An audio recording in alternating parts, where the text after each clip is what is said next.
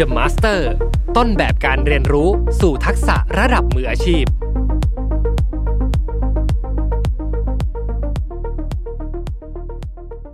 สวัสดีครับ พบกับรายการ Remaster วันนี้ซีรีส์พิเศษ The Master ครับ เรียนรู้ทักษะมืออาชีพ ผ่านบุคคล ผู้เป็นแรงบันดาลใจ อยู่กับผมอ้ำสุภกรอีกเช่นเคยครับ ในตอนนี้ครับพิเศษจริง ๆ ผมจะมาพูดถึงเรื่องเกี่ยวกับ โซเชียลมีเดียครับ และเวลาเราคิดถึงวงการนะครับโซเชียลมีเดียจะเป็นใครไปไม่ได้เลยครับมาร์คซักเกอร์เบิร์กผู้ก่อตั้ง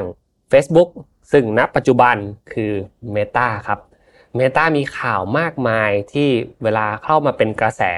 ในโลกออนไลน์เนี่ยก็จะถูกพูดถึงกันอยู่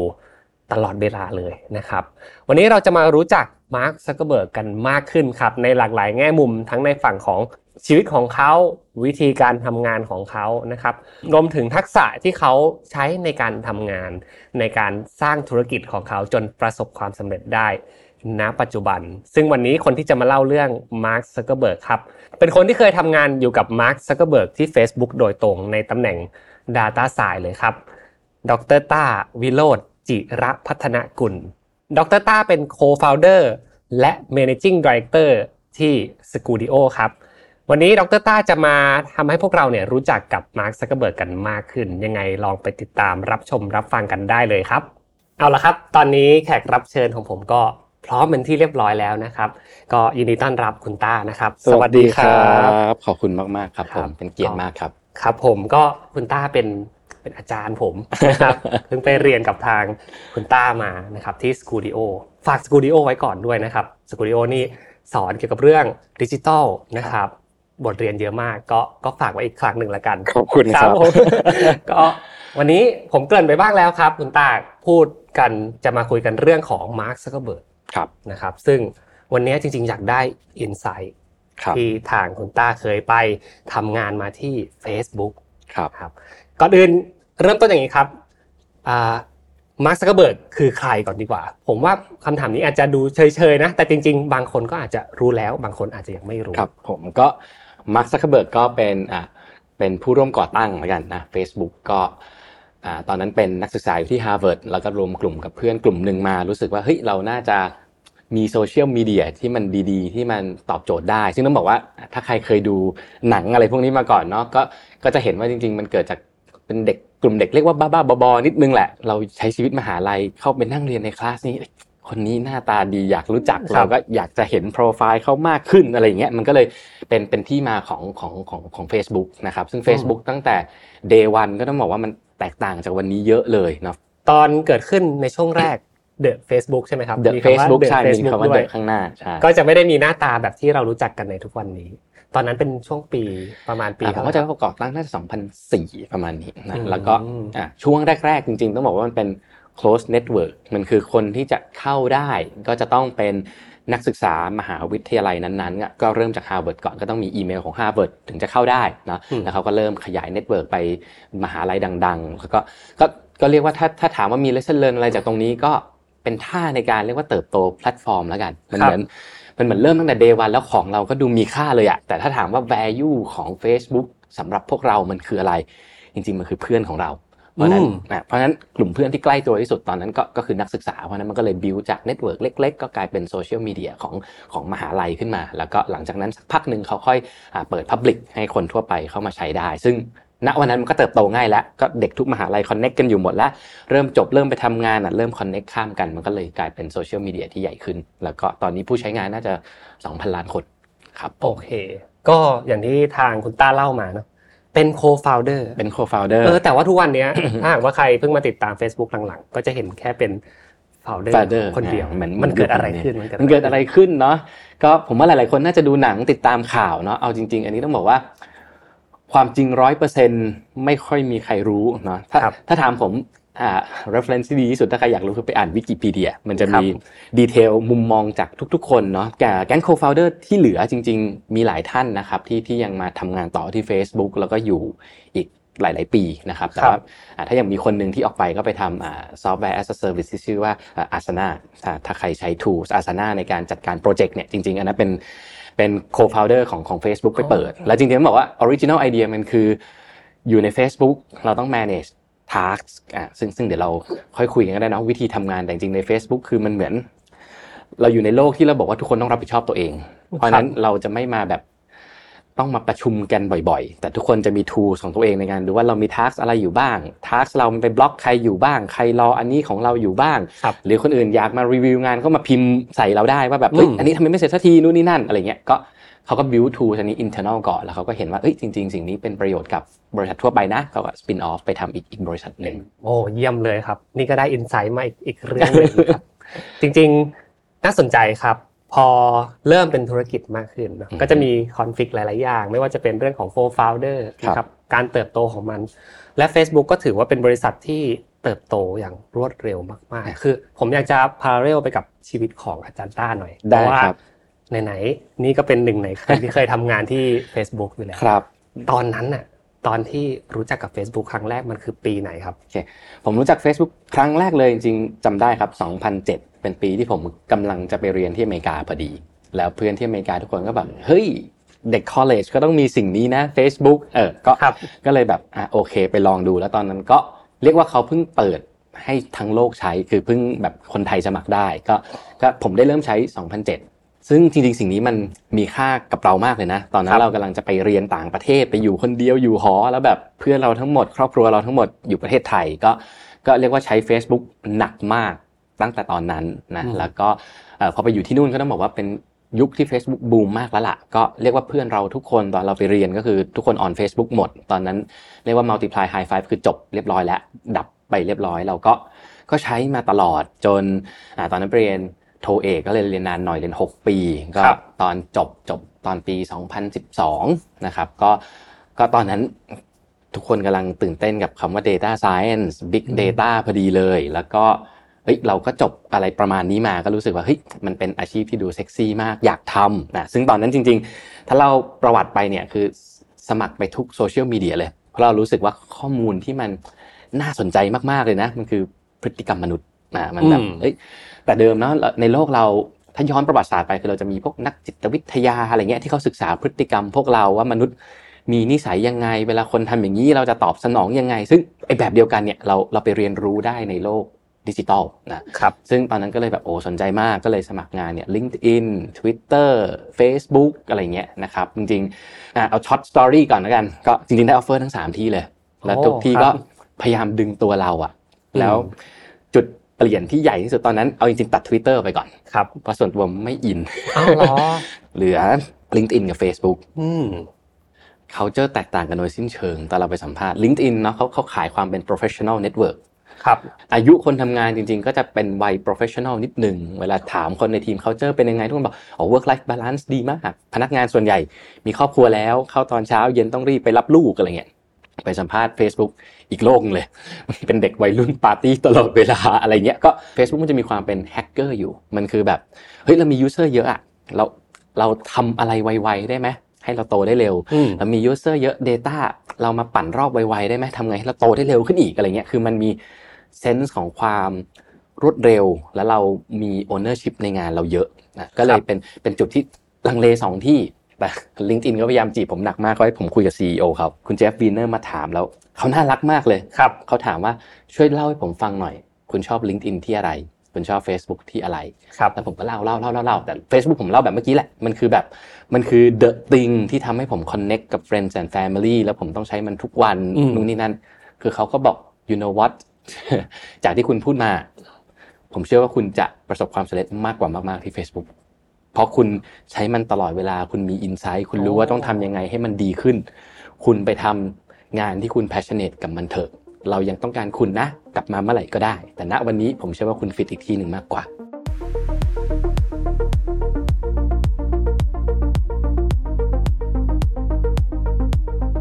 เขาก็จบแบบตรงมากเราก็รู้สึกว่าเออเราก็ appreciate เขานะที่เขาก็บอกเราตรงๆแล้วก็เลยจริงครับตัดสินใจไม่ยากก็เลยอะงั้นก็ไป Facebook, Facebook ละกัน ครับอ่าผมซึ่งก็ตอนผมจอยก็จริงๆได้ offer ตอนปี 2012ครับเริ่มงานจริง ๆ 2013 ตอนผมจอยพนักงานน่าจะยังเป็นหลักไม่ถึงหมื่นคนเป็นหลักน่าจะแค่สักสี่ห้าพันด้วยซ้ำอ่าทีม Data Science ตอนที่ผมไปจอยยังแค่แบบไม่เกิน 40 คนคือเล็กแบบเล็กมากๆอ่าแล้วก็โอเคตอนนั้นเพิ่ง IPO ไปไม่นานครับโอเคก็ได้ไป join ตอนนั้น โอ้ น่าสนใจมาก ครับ แล้วก็น่าอิจฉามากครับ มีการอ่าได้ได้เรียกไปสัมภาษณ์หลายทีมาก คือผมว่าผมว่าอันนี้ดีครับ เพราะว่าผู้ฟังรายการ Remaster ผู้ฟัง Mission To The Moon หลายๆคนนะจริง ๆ มีฝันอยากทำงานกับบริษัทเทคคอมพานีครับนะครับผมว่าเรื่องของการเตรียมตัวก็สำคัญสำคัญมากใช่ไหมครับเดี๋ยวอยากให้เล่านิดนึงได้ไหมครับ ย้อนกลับไปในในวัยตอนนั้นครับตอนที่เตรียมตัวเกี่ยวกับการเข้าไปสมัครงานพวกเนี้ยทำการบ้านเยอะไหมหนักครับหนักหนักมากนะ แล้วก็ ไม่ว่าคุณจะเก่งแค่ไหน คือผมว่าสุดท้ายมันเหมือนเรากำลังจะไปสอบอะคือเราอาจจะเป็นคนทำงานเก่งนะ แต่ถ้าภายใต้ความกดดัน ภายใต้เวลาอันสั้น หรือต่อให้คุณมีไอเดียที่ดีมากในหัวคุณแต่คุณสื่อสารได้ไม่ดี คนเขาไม่เห็นสิ่งนั้นในเวลาอันสั้น คุณก็ไม่ได้ไปต่อ เพราะฉะนั้นอ่าในมุมเราเราโอ้ตอนนั้นจบ MIT อะเราคิดว่าเราเราก็มหาลัยก็ดังนะอืมเข้าที่ไหนก็ต้องได้อะเอาครัจบริงๆก็ต้องบอกว่ามันก็มีอีกหลายที่ที่เราสมัครไปแล้วก็ไม่ได้ก็มีนะครับอ่าแต่ว่า ตอนตอนไปเตรียมตัวก็จริง ๆ ตอนนั้น เรียกว่าซ้อมทำข้อสอบเยอะมาก คือถ้าใครสมัครงานบริษัท tech company จะรู้ว่าเขาจะมี coding interview ก็คือต้องครับเขียนโค้ดสดๆเลย ซึ่งจริง ๆ ความเจ๋งมันไม่ใช่แบบเราเขียนโค้ดเร็วแค่ไหนหรอกจริงๆคือเราอธิบายด้วยได้ไหม logic วิธีคิดเรามันมันดีไหมคือเราก็ต้องซ้อมเหมือน เขียนโค้ดไปพูดไปอธิบายไปแล้วก็ บอกให้ได้ว่าทำยังไงให้โค้ดมันดีขึ้นอีกมัน efficient ได้มากขึ้นอีกเนาะอืมก็รอบแรกสุดเลยจริง ๆ ก็จะเป็น phone interview phone interview คือก็เปิด speaker คุย แล้วก็มันจะมี editor ออนไลน์เหมือนเหมือน Google Doc อย่างเงี้ยแต่ว่าครับมันสำหรับเขียนโค้ดครับก็จะให้โจทย์เรามาเลยครับแล้วเราก็เขียนโค้ดไปอธิบายไปผ่านทางโทรศัพท์นะซึ่งโอ้ซึ่งต้องบอกเลยแค่เนี้ย อ่า developer เก่งๆ หลายคนก็จะตายตั้งแต่ตรงเนี้ยเพราะเราไม่สามารถสื่อสารโค้ดที่เราเขียนได้ ซึ่งในมุมบริษัทพวกเนี้ยเขาถือว่าเป็นสิ่งที่จำเป็นมากอืม dev คุณไม่ใช่ก้มหน้าก้มตาเขียนโค้ดตาม requirement แต่คุณต้องสามารถเล่าสิ่งที่คุณทำคุณต้องสามารถสื่อสารกับ business แล้วก็ช่วยคิด product ได้ ก็เสร็จจากตรงนั้นจริง ๆ อันที่ผมชอบที่สุดคือ on-site interview ของที่นู่นน่ะห้าชั่วโมงโอ้ ไปอยู่ที่บริษัททำอะไรสัมภาษบ้งคณ์บห้าห้าชั่วโมง คือแบบทรมานมากห้าชั่วโมงจริงๆคือมีผู้สัมภาษณ์ห้าคนครับเรียงคิวกันเข้ามาคนละ 45 นาที แล้วก็เบรก Q&A ถามตอบ หรือย้ายห้องสัมภาษณ์อะไรเงี้ยอีกสัก 15 นาที ก็ถ้าอย่างผมเป็น Data Scientist จริง ๆ หนักหน่วงเลยครับอ่ามาตั้งแต่เขียนโค้ดเลยบนกระดานดำอันเนี้ยท่ามาตรฐานอ่าซึ่งเรียกว่าได้ใช้ทุกอย่างที่เรียนมาเลยนะ คืครัอบพอเป็น Data Scientist เขาก็ทดสอบเรื่องสถิติเราอะเขาก็ถามโจทย์แบบ ถามโจทย์ความน่าจะเป็นเลยอะโยนลูกเต๋าสองลูกผลรวมได้เท่านั้นเท่านี้มีโอกาสเกิดขึ้นเท่าไหร่อืมอ่าถามแบบทฤษฎีก่อนพิสูจน์เป็นทฤษฎีอ่าอ่าถ้าเราทำอย่างนี้ค่าเฉลี่ยเป็นเท่าไหร่ variance เป็นเท่าไหร่อะไรเงี้ยทดทดเลขแบบสมการเต็มหน้าคือใครเดินผ่านมาทุกคนจะงงว่าไอ้คนนี้มาทำอะไรวะเออแต่ว่าครับก็ก็ทฤษฎีมาเต็มแต่ทฤษฎีเสร็จปุ๊บเขาก็แบบอะทีนี้เราไม่ต้อง solve ด้วยมือแล้วเขียนโค้ดได้ คุณจะเขียนโค้ด solve สิ่งนี้ยังไงอะก็ต้องค่อยๆเขียนค่อย ๆ เล่า เพราะฉะนั้น สิ่งที่ผมชอบคือมันทดสอบว่า เอ้ยทฤษฎีเราก็ต้องแน่นอืม practice เราก็ต้องได้เนี่ยอืมอย่างเงี้ยมาเลยนะครับครับก็จะมีอันเนี้ยอยู่อันสองอันแต่ว่าก็จะ test คนละมุม แล้วก็มีอันหนึ่งที่ผมชอบที่สุดครับ เดินเข้ามาพร้อมแล็ปท็อปหนึ่งเครื่องครับ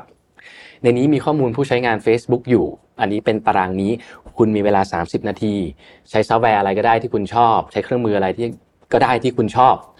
ให้เวลา 30 นาทีวิเคราะห์ข้อมูลนี้เดี๋ยวเราจะกลับมาฟังว่าคุณเจออะไรว้าว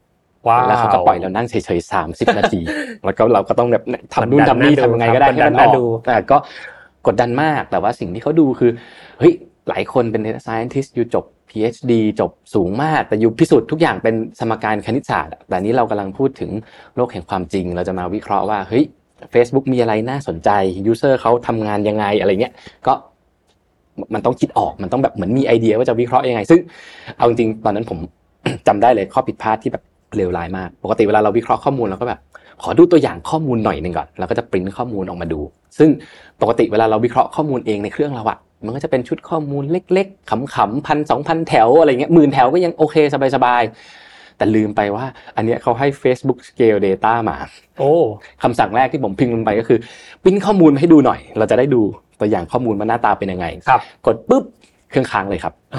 เวลาสัมภาษณ์ผมหายไป 5 นาที restart เครื่องใหม่ restart ซอฟต์แวร์ใหม่เพื่อแบบโอเคปริ้นมา3แถวก่อนปริ้นมา10แถวก่อนอย่าเพิ่งอย่าเพิ่งอ่านหารปริ้นมาหมดอะไรเงี้ยก็ครับก็เลิ่กลั่กแต่ว่าก็ก็สนุกถ้าถามผมมันมันวัดได้จริง ๆ ว่าอืมอืมว่าเรามีกลิ่นไหมถ้าวันหนึ่งเรามาเริ่มงานแล้วเราก็เนี่ยจะมี access ข้อมูลชุดเนี้ยจริง ๆ เราจะวิเคราะห์ได้หรือเปล่านะครับโอ้แล้วก็จริงๆจะมีอีกคนมา interview คนนี้จะเฉพาะมากเลย เขาจะดูเรื่อง culture fit อืม คุณเป็นอืมคนชอบทำงานแบบไหนอะคุณเป็ครับแบบ perfectionist หรือจริงๆคุณชอบแบบเอ้ยคิดอะไรไวๆลองอะไรใหม่ ๆ อะไรเงี้ยคือเขาก็จะถามไปเรื่อย แล้วก็จริง ๆ อันหนึ่งที่อาจจะต้องเล่าอย่างนี้ว่า พอผมอยู่ไปสักพักหนึ่งจริงๆ ผมก็ได้ใส่หมวกเป็น interviewer ก็ต้องไปสัมภาษณ์คนอื่นเหมือนกันเพราะนั้นอันหนึ่งที่เรามองหาเลยคือ candidate ที่เรียกว่าเขาพร้อมเริ่มงานกับเราแล้วอะคือเขามาด้วยความอินมาก คือถ้าสัมภาษณ์เขาว่า อันเนี้ยพรุ่งนี้เริ่มงานกับ Facebook อยากทำอะไร คือเขาจะแบบ อยากเอา Data นี้มาดูอันนี้ ฉันเชื่อว่าถ้าเราปรับปรุงอันนี้นะ มันดีขึ้นแน่นอนคือเขาจะมาแบบชัดเจนมากมีแผนคือแบบเออฉันรู้ว่าฉันต้องทำอะไรใช่ก็พวกนี้จะเป็นตัวที่จริงๆถ้าถามผมมันดูออกง่ายมากเลย จากจากไอ้คำถามเนี่ยว่า candidate คนนี้เขาอินกับเราแค่ไหนเขามาแล้วเขาน่าจะ contribu ให้เราได้เยอะน้อยแค่ไหนนะครับก็ก็จะมีพวกนี้แล้วก็จริงๆถ้าของทีมผม specific มันจะมีอันหนึ่งที่เรียกว่าเป็นเหมือน research question แล้วกัน ถ้าเป็นฝั่งซอฟต์แวร์ไอ้คำถามนี้คือให้ออกแบบระบบ ว่าต้องมีเซิร์ฟเวอร์กี่ตัวทำนู่นทำนี่อะไรเงี้ย แต่ถ้าเป็นของ data scientist คือระบบแชทอยากจะเรียงลำดับชื่อเพื่อนเนี่ยเปิดหน้าแชทขึ้นมา อยากจะเรียงลำดับชื่อเพื่อนให้คนเนี่ยคลิกได้ง่ายที่สุดแชทต่อได้ง่ายที่สุด เรียงไงดี เราจะทำวิจัยเรื่องนี้ยังไงนะเราอยากเริ่มจากเก็บ Data อะไรบ้าง เราจะเอาอันนี้มาวิเคราะห์ดูยังไงสมมติฐานเราคืออะไร เราสมมติฐานเราอาจจะบอกว่าเอ้ยคนที่เราคุยด้วยบ่อยๆ เราเราเราอยากเห็นก่อน หรือคนที่เรา ไม่ต้องบ่อย แต่เราคุยครั้งล่าสุด เราอยากเห็นก่อน หรือ หรือบางทีสมมติถ้าเราสังเกตนะสมมติตอนนี้ network เราสนิทกับคนโรงเรียนหนึ่งเราเพิ่งย้ายเข้ามาหาลัยเราไปสนิทกับคนอีกกลุ่มหนึ่งเอ้ยไอชื่อ list เนี้ยมันควรจะเป็นเพื่อนเก่าเราที่เราเคยสนิท หรือจริง ๆ มันควรจะเป็น list ชื่อเพื่อนใหม่ที่เรามีโอกาสน่าจะคุยกับเขา มากกว่าไอ้เพื่อนเก่าอะไรเงี้ยนะครับ ก็เราก็ต้องตั้งสมมติฐานพวกนี้มา บอกเขาเก็บข้อมูลอะไรบ้าง วิเคราะห์ยังไงทำการทดลองยังไง แล้วเราจะตัดสินใจยังไงใน decision พวกนี้ ก็ก็คือสัมภาษณ์พวกนี้ห้าชั่วโมง ยาวๆ คือจบวันนั้นคือตาย แต่ว่าในมุมผมคือเฮ้ยมันดีมากเลย แล้วก็ตอนเราไปเป็น interviewer เราก็จะรู้เลยว่าวิธีตัดสินของเขาอะคือเขาจะรับเฉพาะคนที่เขาเรียกว่าเป็น strong hire strong hire คือคนสัมภาษณ์ห้าคนติ๊กว่าแบบ ฉันอยากได้คนนี้มาก ๆ มาจอยทีมฉัน เพราะว่าผ่านทุกกระบวนการ ผ่านทุกกระบวนการคือ คือฉันมั่นใจแล้วว่าฉันอยากทำงานกับคนนี้ จริง ๆ ในคำถามเขาจะย่อยมาเหลือสั้นมากเลยครับ คือเขาไม่ได้ต้องให้เราติ๊กให้คะแนนอะไรเยอะแยะเขาสุดท้ายคำถามมันจะจบมาที่แบบ ตกลงคุณอยากทำงานกับคนนี้แค่ไหนเพราะว่าคำถามเนี้ยผมว่ามัน capture สองมุมมุมหนึ่งมันคือเขาเก่งเปล่าไม่มีใครอยากทำงานกับคนไม่เก่งทำมาแล้ว ฉันต้องเป็นตัวแบก ไม่ไม่เอาฉันคนเดียวดีกว่าครับกับอีกมุมหนึ่งคือ as a person การสื่อสารความคิด แนวคิดไอเดีย value ต่างๆ มันสอดคล้องกันหรือเปล่า ถ้าสอดคล้องกันก็โอเคเราเราอยากทำงานกับคนนี้ เพราะฉะนั้นทุกคนก็จะเนี่ยคิดแบบนี้ตลอดเวลาแล้วก็ใส่รีซอสตัวเองลงมา แล้วก็จริงๆ ไม่ได้มีคำถามหนึ่งที่ถามว่ามั่นใจแค่ไหน ซึ่งอันนี้จริงๆ ผมก็ชอบนะ เพราะว่าสิ่งหนึ่งที่เราต้อง acknowledge ต้องต้องยอมรับเลยคือ เรามีเวลาหนึ่งชั่วโมงกับคนคนหนึ่งอะครับ บางที เราถามคำถามไม่ชัด แล้วเขาเหมือนตอบออกอ่าวไปอะเพราะนั้นสิ่งเดียวที่เราบอกได้คือ เราไม่แน่ใจว่าคนนี้เก่งหรือเปล่า เพราะเราสื่อสารกับเขาแล้วมัน miss ไปนิดนึงนะเราก็จะติ๊กว่าเราโบดอย่างเงี้ย แต่เราไม่มั่นใจนะมันมันก็จะมี room ให้ให้ไป discuss กันต่อว่าเราเราอาจจะถามคำถามไม่ดี หรือเราอาจจะจี้ไม่ตรงจุด หรือเราดันไปถามอะไรที่เขาไม่ได้ถนัดที่สุดนะอะไรเงี้ยเราก็จะติ๊กว่า signal ไม่พอเราเราขอไม่ไม่มั่นใจมากในในในผลลัพธ์ของเรา โอเคครับ ก็คอนเฟิร์มนะครับจากคนที่สัมภาษณ์จริง และเคยเป็นผู้สัมภาษณ์ว่ายากแน่นอนนะครับยากแน่นอน แต่ว่า 5 ชั่วโมงที่สัมภาษณ์ก็จะเป็น 5 ชั่วโมงที่มีคุณภาพมีคุณภาพคือคือรับมาด้วยความมั่นใจว่าว่าคนนี้จะจะจะทำงานด้วยกันได้ แล้วก็เป็น culture fit ด้วยเหมาะกับ Facebook ซึ่งก่อนจะเข้าสู่โลก Facebook ผมมีคำถามอีกอันหนึ่งเป็น insight นะครับอยากรู้ว่าอย่างที่เขาบอกกัน Facebook นี่เป็นหนึ่งใน topในเรื่องของเงินเดือน เป็นอย่างนั้นจริงใช่ไหมครับท่านณ ยุคนั้นเอาจริง ๆ ถ้าถ้าเป็นตัวเงินเดือนใช่นะครับ แต่ว่าณตอนนั้นจริงๆเมื่อกี้ผมบอกผมได้ offer สามที่เนาะถ้าเวลาแอบเล่าจริงๆก็จะบอกว่า Twitter จริงๆตอนนั้นให้หุ้นเยอะกว่ามากเพราะ Twitter เรียกว่าเขาเป็น pre IPO เขายังไม่ IPO เพราะนั้นเขาก็จะขายฝันแล้วว่าแบบเฮ้ยถ้ามาเดี๋ยวหุ้นโตเยอะแน่นอนอะไรเงี้ยถ้าดูมูลค่าหุ้นที่เขาคูณคูณตอนนั้นจริง ๆ เรียกว่าเยอะกว่ามากๆ แต่ว่าก็ต้องบอกว่าณเวลานั้นมันคือหุ้นลมอะสุดท้ายมูลค่าจริงมันเท่าไหร่ไม่รู้ เราก็ bet มันมากไม่ได้ แต่ว่าถ้าเทียบณตอนนั้นจริง ๆ Facebook ก็ ก็เยอะสุดเท่าที่ผมได้ offer มาแล้วกันนะอ๋อโอเคแล้วก็แค่การที่เขาอยาก convince ให้ผมต้องไปเริ่มงานกับเขาอะมันจะมีสิ่งที่เรียกว่า sign on bonus ก็คือ ไม่ต้องทำอะไรเลยนะ ลงชื่อเริ่มงานเอาโบนัสไปเลย อืมซื้อใจก่อนแค่ก้อนเนี้ยหลักล้านบาทครับ แค่เซ็นชื่อปุ๊บเริ่มงานปุ๊บเงินเข้าบัญชีเลย เดือนแรกคือด้วยความ ที่ต้องเป็น talent ครับนะครับอยู่แล้วแล้วก็เอ่อสิ่งต่างๆที่ต้องแลกมาในการทำงานที่ Facebook ไม่ว่าจะเป็นเรื่องเวลาอ่าใช่ใช่ไหมครับ แล้วก็เรื่องเอ่อความสามารถที่ต้องมีการแข่งขันสูงใช่สิ่งเหล่านี้ก็ต้องถึงจริงก็ๆต้อง benefit และ perk ต้องถึงจริงใช่ๆครับโอเค เข้าไปสู่โลก Facebook กันครับนะครับ ผมจริงๆ ผมอยากถามเป็น parallel มากเลยได้ครับคือหมวกหนึ่งก็คือหมวกของ employee employee ครับนะครับหมวกของพนักงานอือฮึอีกหมวกหนึ่งก็คือหมวกของการได้มองไปสู่คนที่เป็นระดับ top ของครับบริษัทอย่าง leader ต่างๆ ไม่ว่าจะเป็นตัวมาร์คซักเกอร์เบิร์กอือฮึรวมถึงคนที่เป็นทีมบริหารต่างครับๆผมเริ่มจากอ่าในฝั่งของพนักงานก่อนละกันได้ครับเพราะว่าคุณต้าน่าจะให้ insight ได้เยอะได้เลยครับ one day ทำอะไรบ้าง one day ทำอะไรบ้างทำเยอะมากครับ แต่ว่าจริงๆอาจจะต้องตั้งจากมันไม่มีความแน่นอนตายตัว อืมอ่า อย่าง culture tech ปกติ อันนี้จริงๆ เป็นปกติอยู่แล้วก็คือเรา flexible มาก แต่ละทีมก็จะมี objective มี goal ของตัวเองที่ชัดเจนอยู่แล้วว่าทีมเราอยากจะ deliver อะไร ครับ แล้วที่เหลือหลังจากนั้นคือคุณได้อิสระทั้งหมดในการทำเราไม่แคร์คุณเข้ากี่ชั่วโมง เราไม่แคร์ว่าคุณเข้าออฟฟิศด้วยซ้ำไหมคือ ช่วงโควิดเราพูดเรื่อง work from home เยอะเนาะคือบริษัท tech บอกเราเราไม่แคร์เรื่องนี้มาตั้งนานแล้วเรา work from home ของเรามาแต่ไหนแต่ไรนะครับก็ คือ flexibility สูงมากหน้าที่คุณคือ ถ้าคุณ deliver result ได้จบ เราไม่อืมแคร์อะไรอีกเลย เพราะฉะนั้นครับอ่าหนึ่งวันของเราจริง ๆ แล้วแต่เรามากๆอะถ้าอย่างเพื่อนร่วมงานผมจริงๆหลายคนมีครอบครัวอะไรเงี้ยเขาก็ส่งลูกแต่เช้า เข้างานแต่เช้า แต่สักสามสี่โมงเขาเขาไปแล้วเขาออกเตรียมไปรับลูกอะแต่ถ้าอย่างผมเลยจริงๆไลฟ์สไตล์เราก็จะนอนดึกตื่นสายนิดนึงเราก็จะแบบ อ่าไลน์ข้าวเช้าปิดสิบโมง ambition เราคือ เรามาถึงที่ทำงานก่อนสิบโมงเช้าครับเพราะเราจะมีข้าวเช้าฟรีกินอ่าโอเคครับตอนนั้นจริงๆตื่นมาปุ๊บจริงๆอ่าความสะดวกสบายแล้วกัน perk ที่เขามีก็มีรถบัสมารับอะไรเงี้ยคือเราขึ้นรถบัสไปนั่งรถไปประมาณชั่วโมงหนึ่งอ่าไปไปไปทำงาน ก็บนรถบัสมี Wi-Fi มีโต๊ะทำงานคือคือขึ้นรถปุ๊บเราเราเริ่มทำงานได้แล้ว แต่เราก็ทำงานง่ายๆเบาๆนะเปิดมาตอบอีเมลอัปเดต task นะใน task tool มันจะมีคนมาตามงานนู่นนี่นั่นเราอืมเราก็อะอันนี้ทำให้แล้วนะ อันนี้ส่งให้แล้วนะนู่นนี่นั่นก็ไล่เคลียร์งานไปถึงทานข้าวเช้า แล้วก็กลับมานั่งทำงาน ซึ่งอ่าผมว่าไอ้เรื่องทำงานแล้วกันผมผมเป็น Data Scientist ต้องเล่าอย่างนี้ งานเราก็ก็วิเคราะห์ข้อมูลทำงานกับข้อมูลเป็นส่วนใหญ่ เพราะฉะนั้นอ่า working hours ส่วนใหญ่จริง ๆ ก็คืออยู่ในอยู่ที่คอมกับตัวเองในการที่เราก็ก็นั่งวิเคราะห์อะไรของเราไปครับนะครับ สิ่งที่อาจจะอยากเล่าเพิ่มนิดนึงแล้วกันคือ เวลากลับมาประเทศไทยแล้วทุกคนจะมีภาระในการประชุมเยอะมากใช่ใช่ผมอะอยากจะถามเรื่องนี้เพิ่มเหมือนกัน meeting เยอะมาก ซึ่งถ้าบอกว่าหนึ่งวันเราทำอะไร meeting เราน้อยมาก in general อืมแทบ จะไม่มีเนอะอืมอย่างที่บอกเรื่องการอัปเดต task งานต่างๆ เราไม่ได้ต้องรอทุกคนว่างพร้อมกันอะหรือจริงๆตอนที่ทุกคนว่างพร้อมกัน แต่มันแบบ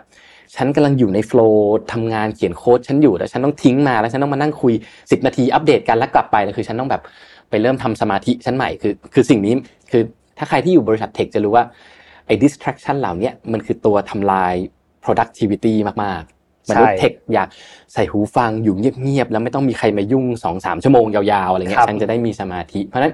ประชุมน้อยมากๆเนาะแล้วก็จริงๆก็จะลิงก์กลับไปแล้ว leadership เขาทำยังไงให้มันเกิดสิ่งนี้เนาะอืมอ่าถัดจากมาร์คซักเคอร์เบิร์กหลายท่านก็อาจจะรู้จักเชอริลแซนเบิร์กนะครับเชอริลแซนเบิร์กเข้าไปจอย Facebook ในฐานะอ่า COO นะ Chief Operations Officer ก็มาดูเรื่องเรื่องอ่าเรื่องเรื่อง ad หาเงินตอนแรกแล้วมาดูเรื่องคนดูเรื่องอ่าอะไรต่างๆ ก็ดู Operations ทั้งหมดนะเชอริลเคยส่งอีเมลสมัยนั้นผมยังทำงานอยู่ก็ส่งอีเมลหาทุกคนเลยว่าแบบ meeting ไม่ใช่สิ่งจำเป็นในการทำงาน คุณถ้าเป็นคนจัด meeting เวลาส่งอินไว e ไปการุณาใส่ให้ชัดว่าอ g e n d a คืออะไร คาดหวังให้แต่ละคนเข้ามา contribute อะไรอืมถ้าไม่มีสิ่งนี้ คนอื่นอยาก cancel cancel เลยนะ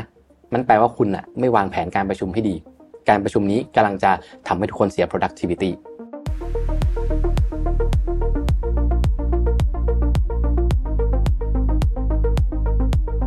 อ g e n d a ต้องชัด มีครัเอบกสารอะไรที่ทุกคนควรอ่านก่อนเข้ามา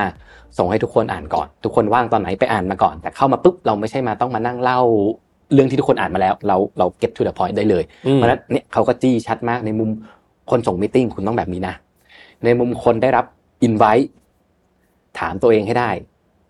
what's in it for me เข้าไปแล้วฉันได้อะไรอืมเข้าไปแล้วเฮ้ยอันนี้เป็นเรื่องท็อปิกที่ฉันเป็นเอ็กซ์เพรสฉัน contribu ได้ การที่ฉันเข้าไป ฉันจะสามารถทำให้งานนี้ดีขึ้นมาก ๆ ได้ ครับ ได้โปรดเข้าไป ซึ่งในมุมพนักงานอยากเข้าอยู่แล้วเพราะที่ Facebook เราวัดผลกันที่ Impact ว่าพนักงานหนึ่งคนเราเรา contribu อะไรให้กับบริษัทได้เยอะน้อยแค่ไหน เพราะฉะนั้นถ้าถ้าโจทย์ชัดแล้วเราชัดว่าเราเข้าไป contribu ได้เข้าไปเลย อืมแต่ถ้ามันแค่แบบ good to know เข้าไปนั่งฟังอะไรเงี้ยรับข้อมูลเฉยก็ไม่ต้องเข้าไปๆอืมเดี๋ยวมันก็จะมีคนสรุป minute of meeting แล้วคุณก็รออ่านแค่นั้นโอเคนะคือถ้าคุณครับเข้าไปแล้วคุณ contribu อะไรไม่ได้ ไม่ต้องเข้าเสียเวลา ซึ่งพอมันชัด อย่างนี้ปุ๊บมันฟอสให้ทุกคนต้องแบบ ทุกคนจะรู้ว่าการเอาการเซตอัพมิ팅เนาะหนึ่งครั้งสมมติไม่ต้องคือเมืองไทยเราอย่างน้อยต้องหนึ่งชั่วโมงอะมิ팅ถ้าเมืองนอกมันแบบครึ่งชั่วโมงคือเต็มเหนียวแล้วอะมิ팅ครึ่งชั่วโมงเนี้ยคนเข้ากี่คนน่ะคนเข้าสิบคนคุณเอาครึ่งชั่วโมงคูณสิบไปดิคุณกำลังทำลาย productivity ห้าชั่วโมงที่มันควรจะต้องทำอะไรได้เยอะมาก เพราะฉะนั้น ครับ เอ๊ะก็เป็นอันหนึ่งที่เขาเน้นย้ำเยอะมาก เพราะฉะนั้นอ่ะไอ้มิ팅พวกอะไรเงี้ยจะไม่ค่อยมี นะแต่ทีนี้ระหว่างวันก็ต้องบอกว่าถ้าเรานั่งเขียนโค้ดวิเคราะห์ข้อมูลตลอดเวลาจริงๆมันมันตึงนะสมองมันล้า เพราะฉะนั้นอะอันหนึ่งที่บริษัท tech ส่วนใหญ่มีก็ก็จะเป็นโซนให้เราได้ relax เนาะครับ Facebook ก็จะโด่งดัง เรามีห้องเกม เรามีอะโต๊ะสนุกเนี่ยมีทุกที่ โต๊ะปิงปองอะมี micro kitchen อะมีเนี่ยไปหาอะไรกินนั่งพักได้อืมก็อืมเราจะเรียกว่าเป็น meeting แบบไม่ official ก็ได้ มันคือหลายครั้งเรากับเพื่อนร่วมงานมันจะเป็นแบบไปนั่งตามอ่าโต๊ะอ่าสบายคือมันเหมือนแบบบ่ายสามแล้วเราก็จะยื่นหน้าผ่านคอมไปแบบแฟนอะไปแล้วเราก็อะไปนั่งกินกาแฟกัน แล้วหลายครั้งคือเขาเขาก็ชอบเล่าว่าบริษัท tech พวกเนี้ยเราไม่ได้สร้าง perk เหล่านี้มาเพื่อเป็นตัวดึงดูดพวกคุณ แต่เราดึงดูดพวกคุณมาแล้วเพราะคุณเป็น talent เราอยากจะ facilitate ให้คนเก่งมาเจอกันแล้ว ได้อะไรมากขึ้น เพราะฉะนั้นหลายครั้งพวกเนี้ยมันเหมือนเราไปกินกาแฟเนาะแต่ว่าจริง ๆ แล้วเราแบบเอองานเป็นไงบ้างวะเออที่ทำมันไม่ work นะคือสุดท้ายเราคุยเรา blend ไอเดียกันเขาหยอดอะไรมาเราก็แบบเอ้ยช่วยเขาคิดต่อ blend ไอเดียกันแล้ว หลายครั้งต้องบอกว่าไอเดียในการทำในการเริ่มของใหม่อะไรเงี้ยจริงๆมันมาจาก interaction เหล่านี้ ซึ่งอันนี้ก็อาจจะต้องเล่าว่าไม่ได้ unique กับกับ Facebook นะครับอะ Google Facebook อะไรเงี้ยจริงๆมามาสไตล์เดียวกันหมดครับก็ก็ พวกเนี้ยก็จะเป็นจุดที่เรียกว่าทำให้เราส่วนหนึ่งก็ catch งานกับเพื่อนแบบ unofficial ได้ แล้วก็เรียกว่าช่วยกันคิดหาไอเดียทำยังไงให้งานของเรามันมันไปได้ไกลที่สุดนะครับ ก็อืม routine ก็จะเป็นเป็นประมาณนี้ครับโอเค เท่าที่ฟังแล้วเนี่ยนอกจากคนทำงานเองที่เข้ามาต้องเก่ง manager ก็ดูต้องเก่งมากๆ ที่จะอ่าคุมคนเก่งทั้งหมดตรงนี้ใช่ไหมคครัรับบผมอยากรู้จริง ๆ ว่าแบบจากที่ทางคุณต้าได้ไปทำงาน และได้เรียนรู้จาก manager เขามีทักษะอะไรที่แบบเด่นๆที่คุณต้าได้เห็นเลยไหมครับเวลาพูดถึงบริษัท tech จริงๆเราต้องแยกให้ชัดก่อนเขาแยก manager เป็น2 type manager ที่รู้เทคนิคเนาะสมมุติเราเป็นทีมพัฒนาทีม Dev หรือทีม Data Scientist เนี่ยเราก็อยากมี Dev เก่งๆ ที่เหมือนคอยไกด์ทีมว่าเฮ้ย project นี้เราจะทำอะไรยังไง หรือเรามีอ่า Data Scientist เก่งๆ ให้ Direction ว่าเอ้ยเราจะ Research เราจะทำงานเรื่องอะไรอย่างเงี้ยนะครับก็จะมีพวกเนี้ยจริงๆ เขาจะเรียกเป็น Technical Manager หรือจริงๆบางทีก็เรียกเป็นเป็นอ่าเป็น Tech Lead นะก็ครับก็จะ lead ในมุมนี้แต่ว่าต้องบอกว่าเบื้องหลังตำแหน่งเขาเนี่ยจริง ๆ ก็คือก็ยังเป็นengineer ก็คือยังอยู่ในสายที่เป็น technical เพียงแต่ว่าอยู่อยู่เก่งหน่อยอยู่ก็มา lead ทีมนะครับแต่ว่าถ้าคนที่เขาเรียกว่าเป็น manager manager จริง ๆ เลยเนี่ยเขาจะอยู่อีกหนึ่ง career track อืมอันเนี้ยจริง ๆ เวลาเขาเรียกชัดๆเขาจะพูดเต็มๆว่าเป็น people manager โอเค ซึ่งงานหลักของ people manager เนี่ยจริงๆเขาแทบไม่ได้แตะงานแบบเขียนโค้ดอะไรแล้วนะจริงๆ people manager คือต้องบอกว่าการละครั้งหนึ่งเขาเคยทำพวกนี้ เขารู้บริบทเขา เขาเขารู้ว่าบรรยากาศการทำงานอะไรมันเป็นยังไง แต่พอวันที่เราบอกว่าคุณเป็น people manager แล้ว หน้าที่หลักจริง ๆ คือดูแลคน เพราะฉะนั้นอืมงานหลักของ manager เลยคือการทำสิ่งที่เราเรียกว่า one on one ครับเพราะฉะนั้น manager แต่ละคนจะบ่นมากคือถ้า manager มี report มีลูกน้องสักสิบคนอย่างเงี้ย คือเนี่ย week หนึ่งหายไปละสิบชั่วโมงโดยประมาณอะคือประชุมจริงๆ คุยจริงๆแต่สักครึ่ง แต่แบบเขาก็ต้องกลับมาเทคโน t ตมาอะไรต่อ ซึ่งอ่า people manager ถามว่าคุยอะไรเนาะจริง ๆ ก็เรียกว่า ดูแลสารทุกข์สุขดิบแล้วกันอะถ้าถามผมก็อาจจะเรียกว่าเป็น well being ในในทุกๆด้านนะอืมครับ เครียดไปไหมมีปัญหากับเพื่อนร่วมงานหรือเปล่าอ่างานที่ทำมีอะไรบล็อกเราอยู่คุยกับอีกทีมแล้วไม่รู้เรื่องอยากให้ manager ช่วยไปเกลี่ยให้นะครับ หรืออ่าจริง ๆ เรื่องหนึ่งที่คุยกันเยอะก็ก็จะเป็นเรื่อง career path ว่าเอ้ยตอนนี้เราทำอะไรได้ประมาณไหน เรายังทำอะไรได้ไม่ดี เราต้องพัฒนาตรงไหน ถ้าพัฒนาได้จุดนี้จะได้โปรโมทไหมโปรโมทแล้ว อยากทำอะไรต่อนะครับ เพราะฉะนั้นโจทย์ของบริษัทเทคโนโลยี คือเรามักจะพูดว่าหน้าที่ของแมเนเจอร์คือ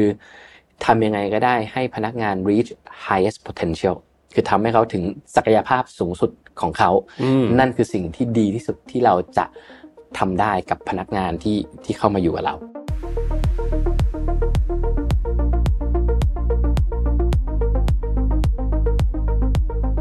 คนพวกนี้ถามว่า skill ต้องมีอะไร เก่งเรื่องคนมากๆจัดๆแล้วก็ต้องบอกว่าเป็นเรื่องเป็น soft side แล้วล่ะก็มันจะต้องเป็นเรื่องของการสร้าง trust นะอย่างที่เรารู้กันเนาะหลายคนทุกคนทำงานในบริษัททุกคนมี manager ครับคำถามที่สำคัญคือกล้าคุยกับ manager แค่ไหน อืมผมบอกว่าวิธีเช็คเนี่ยง่ายมากเลย ตอนน้องลาออกอะเขาคุยกับเราก่อนลาออก หรือเขาตัดสินใจแล้วว่าจะลาออกแล้วเขาค่อยมาคุยกับเรา ถ้าเขาคุยกับเราก่อนแป ลว่าเขา trust เราจริงๆครับเขาเชื่อเราจริงๆ เขาจะเดินมาแล้วบอกว่าพี่ผมได้ออฟเฟอร์นี้ อืม ก็พี่คิดไง พี่ว่าผมอยู่ที่นี่ต่อพี่ทำให้ผมมีอนาคตที่ไกลกว่าหรือเปล่า หรือจริง ๆ พี่คิดยังไงอะไรเงี้ยเพราะนั้นอ่าถ้าถ้าเรามี trust กับ manager เราจริงๆ มันแปลว่าเราจะคุยกันได้ทุกเรื่องแล้วถ้า manager แบบเฮ้ยคุณได้ offer นี้มาหรออ้าวคุณไม่เคยบอกเราว่าคุณสนใจประมาณนี้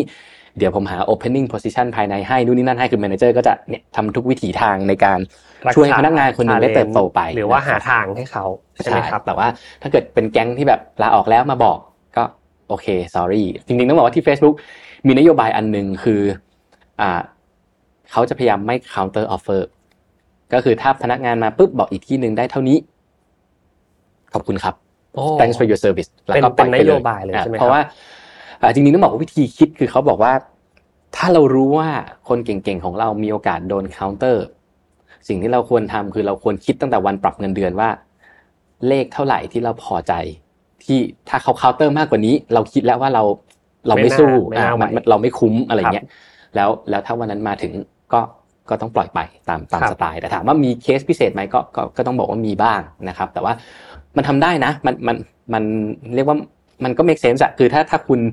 มี value ที่ที่เท่านั้น แล้วก็กลับมาคุยกันอะไรเงี้ยก็มันเป็นไปได้ แต่ถ้าถามผม สุดท้ายมัน มันมัน lost trust อะมันแบบคุณคุณเหมือนเอามีดมาจ่อว่าแบบขึ้นเงินเดือนให้หน่อยอ่าซึ่งซึ่งเขาก็พยายามไม่อยากให้เกิดสิ่งนี้ แต่สิ่งที่อยากให้เกิดขึ้นมากกว่าคือเฮ้ยถ้าคุณคิดว่าฉันมีค่ามากกว่านั้น ก็วันออนวันคุยกันสิเฮ้ย ฉันคิดว่าฉัน contribute ได้เยอะกว่านั้นเยอะเลย ฉันว่าฉันควรจะต้องได้เงินเดือนเยอะกว่านี้ ฉันใกล้โปรโมทหรือยัง ถ้าพี่ยังคิดว่าผมไม่ใกล้โปรโมทพี่ว่าผมต้องทำอะไรอีกเพื่อพิสูจให้พี่เห็นว่าผมพร้อมแล้วอะไรเงี้ยคุยแบบนี้แล้วจริงๆ มันจะเป็น healthy relationship แล้วเราก็จะพาน้องโตไปด้วยน้องก็จะรู้สึกว่าเอ้ย manager คือคนที่เรียกว่าแคร์เราจริง ๆ ครับ โอเค ก็อันนี้เป็นหมวกของทีมงานนะครับ หัวหน้างานนะครับ กับทักษะที่เขามีกับการมองกับการกับวิสัยทัศน์ที่เขามีต่อการทำงานที่ Facebook ผมอยากได้อินไซต์นะครับ ในระหว่างที่ทางคุณต้าอยู่ใน Facebook ครับ น่าจะมีหลาย ๆ เหตุการณ์เนาะที่ที่ทำให้เราเนี่ยต้องตื่นนอนขึ้นมาทำงานนะครับ หรือจะเจอกับ wartime ต่าง ๆ ที่เกิดขึ้นในโลกของ tech company หรือว่าจริง ๆ แล้วก็คือธุรกิจทั่วโลกมีอีเวนต์ไหนสำคัญสำคัญที่คุณต้าต้องเจอแล้วก็ผ่านไปพร้อมๆกับ Facebook ตอนที่เราทำงานอยู่ที่นั่นไหมครับ พอจะเล่าให้ฟังกันไหมครับ ได้ครับจริงๆ อาจจะเท้าความมาเลยแล้วกันจริงอาจจะเปิดเรื่องเรื่อง culture ก่อนเลย คือผมว่าสิ่งหนึ่งที่ที่ Facebook พยายาม build คือเขามี culture ที่ชัดเจนมาก ว่าเราเกิดมาเพื่ออะไรเราทำเพื่ออะไรเรา value อะไรนะครับ จริงๆ ผมมีบอกคุณอ้ำไปก่อนละนี่คือหนังสือหายากเล่มหนึ่งนะครับ ที่ถ้าใครเป็นพนักงานที่จอย Facebook ช่วงปีแรก ๆ เนี่ยจะได้รับเล่มนี้มาเล่มนี้คือ culture book ที่ผมได้ตอนผมเริ่มเป็นพนักงาน ซึ่งทุกวันนี้ยังเก็บไว้สุดยอดแล้วก็ถ้าถามผมนะ อันนี้ก็ยัง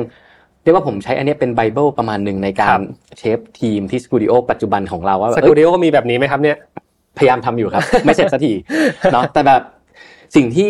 ผมรู้สึกว่าเขาสร้างบรรยากาศได้ดีมากคือเขาให้ sense of purpose กับเราที่ชัดเจนมากคือถ้าถ้าเปิดมาเนี่ยหนังสือเนี่ยปกเนี่ยคือคิดสภาพเนาะเราเป็นพนักงานใหม่กำลังเดินงงๆถือกระเป๋าเข้ามาแล้วมีอันนี้วางอยู่บนโต๊ะแล้วยื่นให้ทุกคน แล้วหน้าปกเขียนว่า Facebook was not originally created to be a company เราไม่เคยคิดอยากจะเป็นบริษัทเลย โอ้แต่สิ่งที่เราอยากจะเป็นคือเฮ้ยเราถูกสร้างขึ้นมาเพื่อ accomplish social mission เราอยากให้โลก more open and connected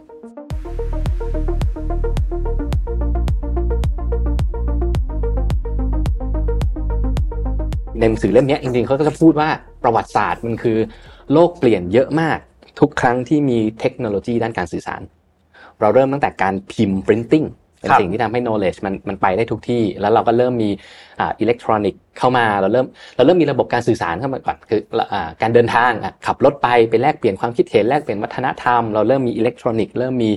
อ่าโทรศัพท์โทรเลขคืออินเทอร์เน็ตนะคือเขาบอกว่าทุกครั้งที่มันมีการเปลี่ยนแปลงวิธีการสื่อสาร โลกกระโดดไปได้อีกหนึ่งขั้นแล้วเขาก็จะบอกว่าเรากำลังมาช่วยกันเปลี่ยนโลกและจริงๆสิ่งที่พูดเยอะมากในเล่มนี้คือ เราไม่ได้คิดว่าการเปลี่ยนโลกเป็นงานที่ง่าย และเราก็ไม่ได้ expect ว่าคุณเข้ามาแล้วงานจะชิวคือเขาก็จะชัดเจนมากในนี้ ว่าเอ้ยสิ่งที่เรา expect ให้คุณเข้ามาคุณเป็นคนเก่งมากครับ และเราอยากเห็นคุณช่วยเปลี่ยนโลกอ่าแล้วก็ทั้งเล่มเนี้ยก็จะเนี่ยเน้นเรื่อง culture แล้วว่าเขาอยากจะ build เราให้ให้เป็นยังไง เพราะนั้นทั้งหมดมันจะถูก build around purpose ซึ่งซึ่งสำหรับคนรุ่นใหม่เนาะเราผมว่าบริษัทสมัยใหม่เราพูดกันเยอะว่า ทุกวันนี้เราหางานเราไม่ได้หางานที่เงินดีที่สุด เราหางานที่ที่มันมีอะไรมากกว่านั้น ไม่ว่าจะเป็นเรื่องของ learning โอกาสในการเรียนรู้เติบโต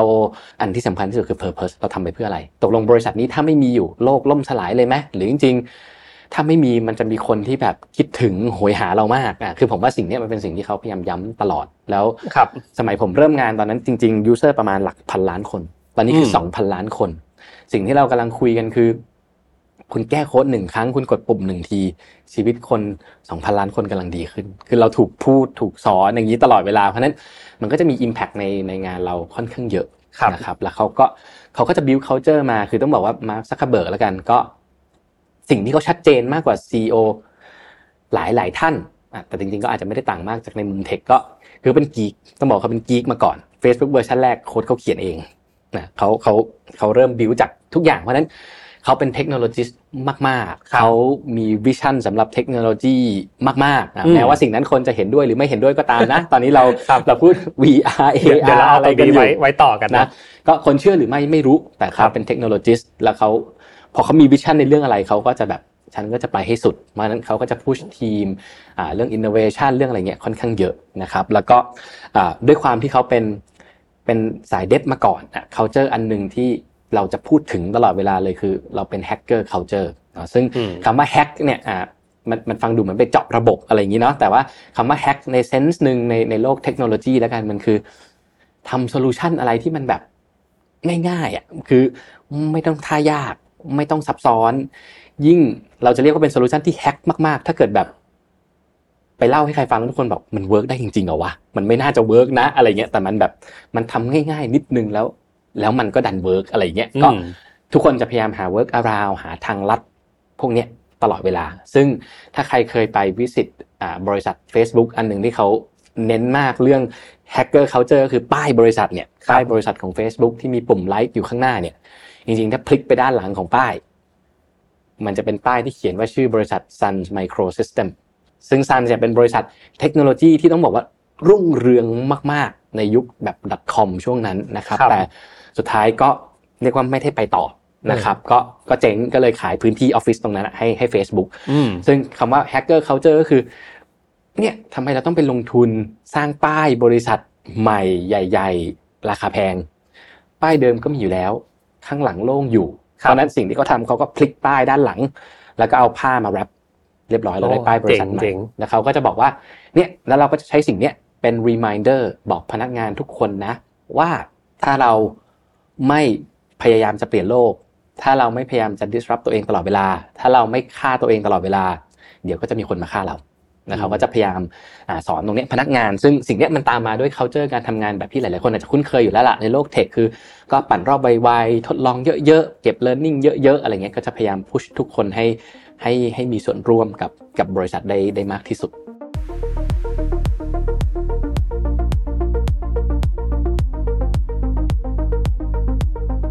คุยกับคนที่ทำงาน Facebook หลายคน ทุกคนพูดถึงคำนี้กันชัดมากเลย impact, impact แบบทุกคนแบบอยากหา impact กันทุกสัปดาห์ทุกวันใช่ไหมครับ อาจจะต้องเล่าย้อนไปครับว่าจริง ๆ มันอยู่ในวิธีประเมินคนของเรา คือหลายคนชอบถามผมนะเรื่อง manage team อะ manage team ในซิลิคอนวัลเลย์เขาทำอะไรยังไงกันเฮ้ยประเมินเขาต้องมีกี่คำถามถามเรื่องอะไรบ้างอะไรเงี้ยผมบอกสองคำถามครับแล้วเป็นคำถามปลายเปิด ทุกคนต้องเขียน ถ้าอย่างผมต้องรีวิวให้คุณอ้ำอย่างเงี้ยมันก็จะมาละ คำถามแรกคือ คุณคิดว่าใน 6 เดือนที่ผ่านมา คุณอ้ำสร้าง Impact อะไรให้บริษัทบ้าง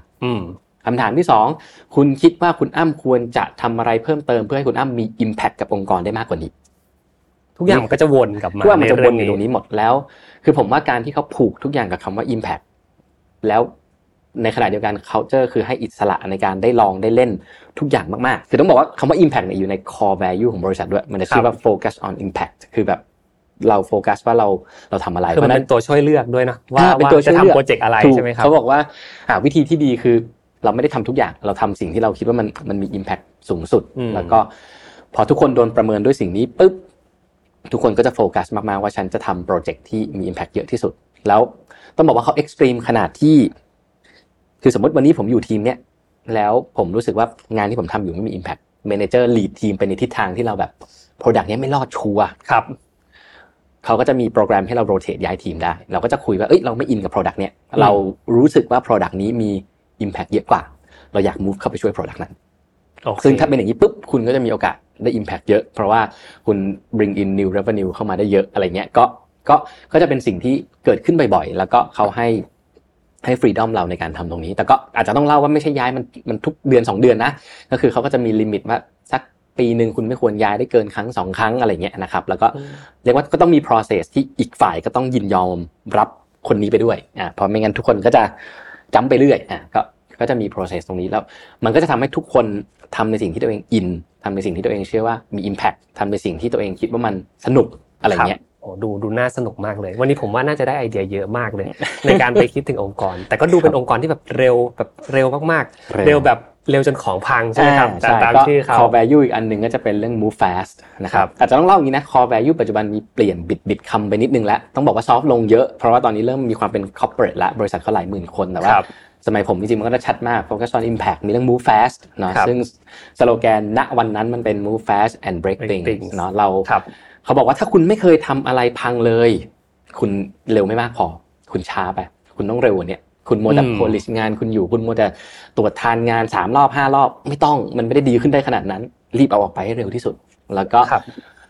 สิ่งเนี้ยก็จะอยู่ใน culture คือผมบอกว่าเวลาอะไรที่เขาเรียกว่าเป็น culture นะคือเขาก็จะย้ำซ้ำๆซ้ำๆเวลามาร์กมา Q&A ก็แบบ you guys have to move fast เขาก็จะพูดคำนี้ตลอดนะเข้ามา orientation move fast เขาก็จะพูดตลอด คือการ move fast ของ Facebook เนี่ยมันทำให้พนักงานแบบ กล้าที่จะทดลองเนอะอ่าเรื่องถูกแรกครับใช่ไหมครับเรื่องที่สองคือ ผมรู้สึกว่าแม้แต่ที่คุณตาเล่ามา อ่านจากสายตาอ่านจากการพูด มันมี sense making อยู่อ่าของการใช่ทำงานครับใช่ไหมครับ รู้สึกว่าเป็นมีความเป็น ownership อ่าในเรื่องบางอย่างจริง ๆ น่าสนใจมากนะครับ เพราะว่ายุคเนี้ยในในการทำธุรกิจเราพูดกันประจำเลยว่าเราต้องเร็วขึ้นครับเราต้องเป็น agile อ่า organization agile ใช่ใช่ไหมครับ แต่ถ้าครับถามว่า look back กลับไปเฟซบุ๊กอาจารย์ไหม โคตรอาจารย์เลยคือมันแบบมันมันไม่สามารถเร็วได้กว่านี้แล้ว เพราะฉะนั้นจริงๆ ผมเลยรู้สึกว่าสุดท้ายมันมัน back to fundamental อะว่าเข้าใจ culture ของเรา มันอืมเอื้อต่อการให้หมุนเร็วหรือเปล่าอืมคือถ้าคือต้องบอกว่าคำว่า move fast and break things นะคือผมว่ามันเซ็ตชัดเจนมากเลยว่าคุณผิดพลาดได้ ครับ แต่การที่หลาย ๆ องค์กรแล้วกัน เราเราบิวมาใน culture ที่ผิดพลาดไม่ได้ สิ่งเนี้ยมันทำให้คนเลือกที่งั้นฉันก็อยู่เฉยๆดีกว่าพลาดก็โดนด่าใช่ไหมอืมอืมฉันอยู่เฉยๆเลยฉัน safe สุด ฉันไม่โดนพิน a ลตี้อะไรทั้งสิ้น ซึ่งถ้าถามผมมันก็จะเป็นกับดักต้องบอกว่าในหลาย ๆ industry เลยแหละ เพราะว่าอย่างแบงก์ประกันหรืออะไรเงี้ยที่มันถูก regulate ที่มันอะไรเงี้ยที่เรียกว่าทุกอย่างต้อง comply กับกฎระเบียบทุกอย่างอย่างเงี้ยมัน คือถ้าถามผมมันมันก็ move fast ไม่ได้จริงๆแต่ว่ามัน move fast กว่าเดิมได้ เพียงแต่ว่า mindset ในการทำงาน มันต้องไม่ใช่แบบอันนี้ไม่ได้อันนี้ห้ามทำอันนี้ไม่ได้อันนี้ห้ามทำแต่มันต้องแบบเออทำไมอันนี้ก่อนหน้านี้มันไม่ได้นะกฎนี้มันยัง make sense อยู่หรือเปล่า เราไปต่อรอง regulator ได้ไหมอืมหรือถ้าจากกฎนี้มันมีอยู่ แต่เราอยากทำไอเดียนี้ให้มัน work เราวิ่งหลบยังไงได้บ้าง ให้มันสุดท้ายมันอาจจะเวิร์กได้ โดยที่ไม่ได้ทำผิดกฎอะไรอะไรเงี้ยคือผมว่ามันเป็นเรื่องของการต้อง challenge assumption เยอะๆ แต่พอเราไปเราพูดว่ามันเป็น culture ขององค์กรมาตลอด มันเปลี่ยนยาก มันเปลี่ยนยากมากอือืมๆ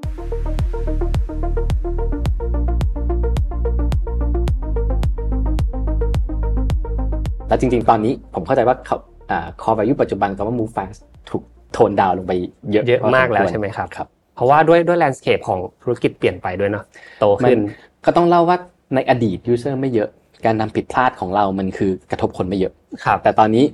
เราบอกว่าผิดพลาดปุ๊บแล้วมันจะกระทบคนเยอะมัน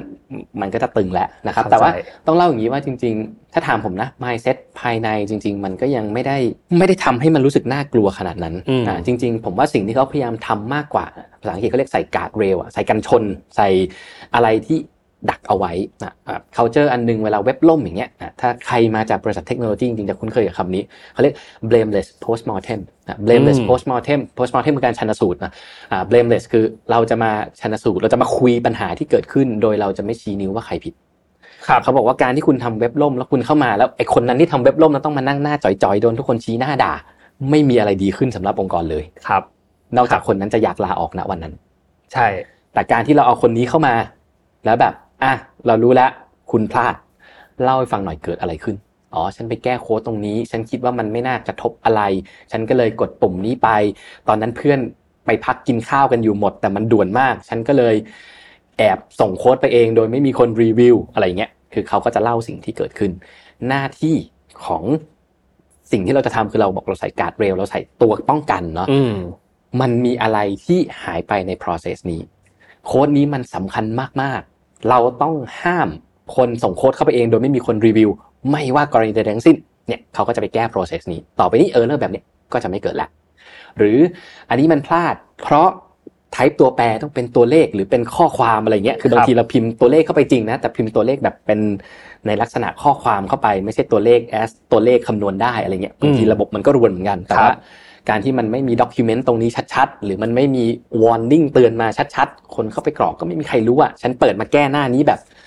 6 เดือนแก้ทีอะ ฉันก็ไม่รู้หรอกว่า detail มันเป็นยังไงกับ ฉันก็พลาดไปเนี่ยเขาก็จะมาแก้นะหน้านี้ต่อไปนี้เวลาคนจะมาแก้ตรงนี้นะ pop-up ใส่หน้าขึ้นมาเลยครับระวังอย่าทำอย่างนี้อีก เพราะฉะนั้นสิ่งที่เกิดขึ้นคือ มันทำให้ คือต้องบอกว่าเวลาพูดอาจารย์อะหลายคนจะนึกถึงแบบวุ่นวายตลอดเวลา แต่ผมว่าในความวุ่นวายนั้นอะถ้า ผ่านไปแล้วห้าปีเรายังวุ่นวายเหมือนเดิมอยู่มันเหมือน เราวิ่งเร็วแต่วิ่งแล้วสะดุดทุกสามก้าวอืมแต่สิ่งที่มันควรเกิดขึ้นมากกว่า คือเราควรจะมาบิวภายในของเราให้แข็งแรงมีอินฟรามีอะไรอย่างเงี้ยการดเร็วต่างๆ ให้เราไม่พลาดอืมวิ่งล้มไปแล้วลุกได้เร็วขึ้นอ่าหรือวิ่งแล้วมันมีลู่วิ่งมาช่วยเราแบบดันให้เราวิ่งได้เร็วขึ้นอีกอะไรเงี้ยก็ จริงๆ เนี่ยเวลาพูดอาจารย์หลายคนก็จะโฟกัสว่าทีมต้องทำอย่างนั้นประชุมอย่างนี้อะไรเงี้ยแต่จริงๆ หลายครั้งจริงๆ มันกลับมาฟันดัมเบลทัลเลยว่าว่าองค์กรเราอยากจะอ่ามี culture มีวิธีทำงานยังไงให้สุดท้ายแล้วอ่าองค์กรขับเคลื่อนไปข้างหน้าตอบโจทย์ลูกค้าได้ดีที่สุดเร็วที่สุดอืม